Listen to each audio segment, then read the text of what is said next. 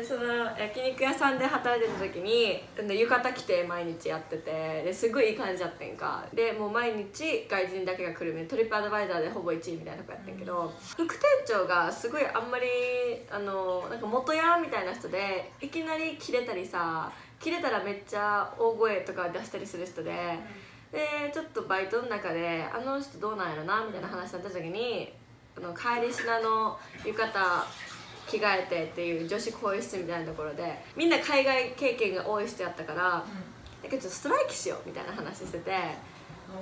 そそれが結構冗談やってんか、じゃえじゃあ来週とかする？とか言ったりとか、えさらえ来週の金曜日にしようよ。ストライキなって言って、じゃあみんなあの丸つけといて、で来ないようにしようみたいな話をしてたら、パートのおばさんがそれを副店長にチクって、じゃあ副店長がそれを言ってたバイトを全員クビっつって。マジ？うん。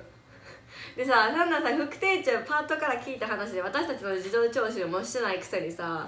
その人から聞いたっていうだけの事実でパートの人は知らんふりしてうん。おばさんやで、うん。どうでもいいやんそんなおばさんなんてさ自分のさ生活変わらへんやんってか思うねんけどさなんかそっち食って。で次の日行ったらあのシフト入ってたのに「もう来なくていいよ」とか言われて本当えってなって「えどういうこと?」みたいな「えやりますやります」とか言って「いや新人おるやん私おらんえおらんの無理やん」みたいな話になって「いやちょっとごめんいいから」とか言われて次の日行った時も「いらん」って言われて「えこれおかしいな」と思って言ったら「いやちょっと副店長が怒ってもうもうもう来ないでほしい」みたいな感じで言われてへえすごいね。そう。でもう3人ぐらいおってうん。言われた子が、うん。だからそのもう3人と組んで、でそのうちの1人のお姉ちゃんがうん。弁護士やったから、おおはいはいはい。そうその人に言ってこれはいくらなんでもバイトでもあの辞めさせクビにさせられる時は1か月前にお店から言われる必要がある。そうだね。うんそうそうそう。自分から言う場合もお店からクビにさせる場合も、うん。結局絶対に1か月はいるってなって、でそれを店長にめっちゃ言いに行ってでいろいろ話し合って結局こっち買ってうーんで私は1ヶ月働いてないけど1ヶ月分働いてたとしたらっていう分をもらったっていう。私はもう違うバイトも始めてたから、そのバイトも始めてけどそこで働いてたら1ヶ月15万ぐらい多分もらえてたんか。うん。そうだからそれをもらってっていうあの初めて法律をぶなんか味方にした 高校生時代があって。あそれ高校生多分あの高校生だった気がする。いやそれはねすっごい心地よかったな。あ買ったみたいな。あ15万振り込まれたやば。バイトで困った時はぜひあの法律を味方にしてほしいっていう。確かに日本人ってあんま訴える文化ないけどさ、うん。訴えたら勝ちみたいなとこあるよね。えある。ほんまにある。特にブラック企業とかさ。うん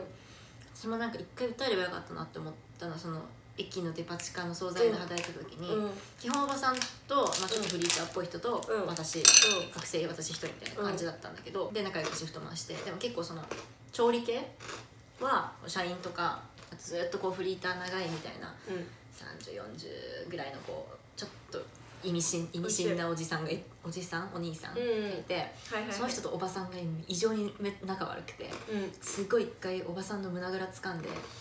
多分もう10年とかやってるような職場だから私は知らないところの次元でのいろんな多分あって学習が。なんかもうほんと死ねみたいに言った時があったね。そのおばさん対